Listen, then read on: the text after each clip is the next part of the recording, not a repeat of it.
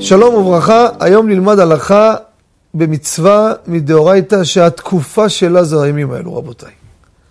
שלמה המלך אומר בתהילים, הניצנים נראו בארץ, עת הזמיר הגיע וכל התור נשמע בארצנו. הנה היונים עכשיו מתחילים לעשות כנים בבתים שלנו ותקבלו אותם רבותיי במחיאות כפיים.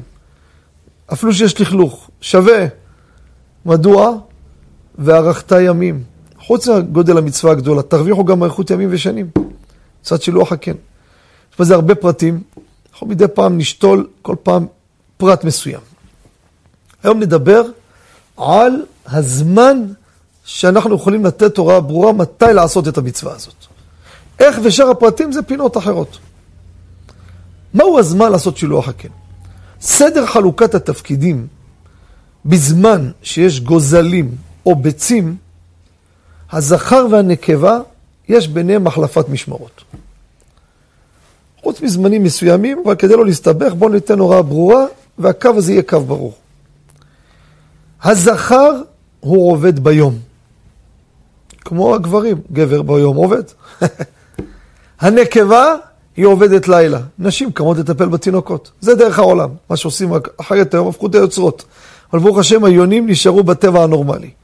וממילא, כשאני רואה פה דגירה על אפרוחים או על ביצים, אז אני יודע, אם זה שעות היום, זה הזכר.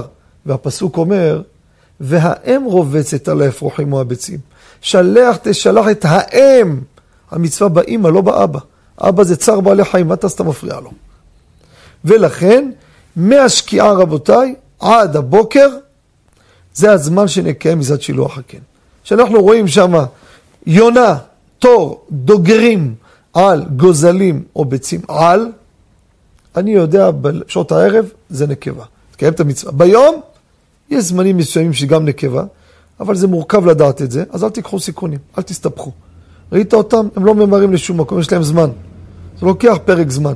בערב בעזרת השם, תבוא, תקיים את מצוות שילוח הקן על ידי שילוח של האימא. תודה רבה, ותזכו ונזכה לקיים את המצווה פעמים רבות, לקיים רצונו יתברך, וגם נרוויח אריכות ימים ושנים. תודה רבה וכל טוב.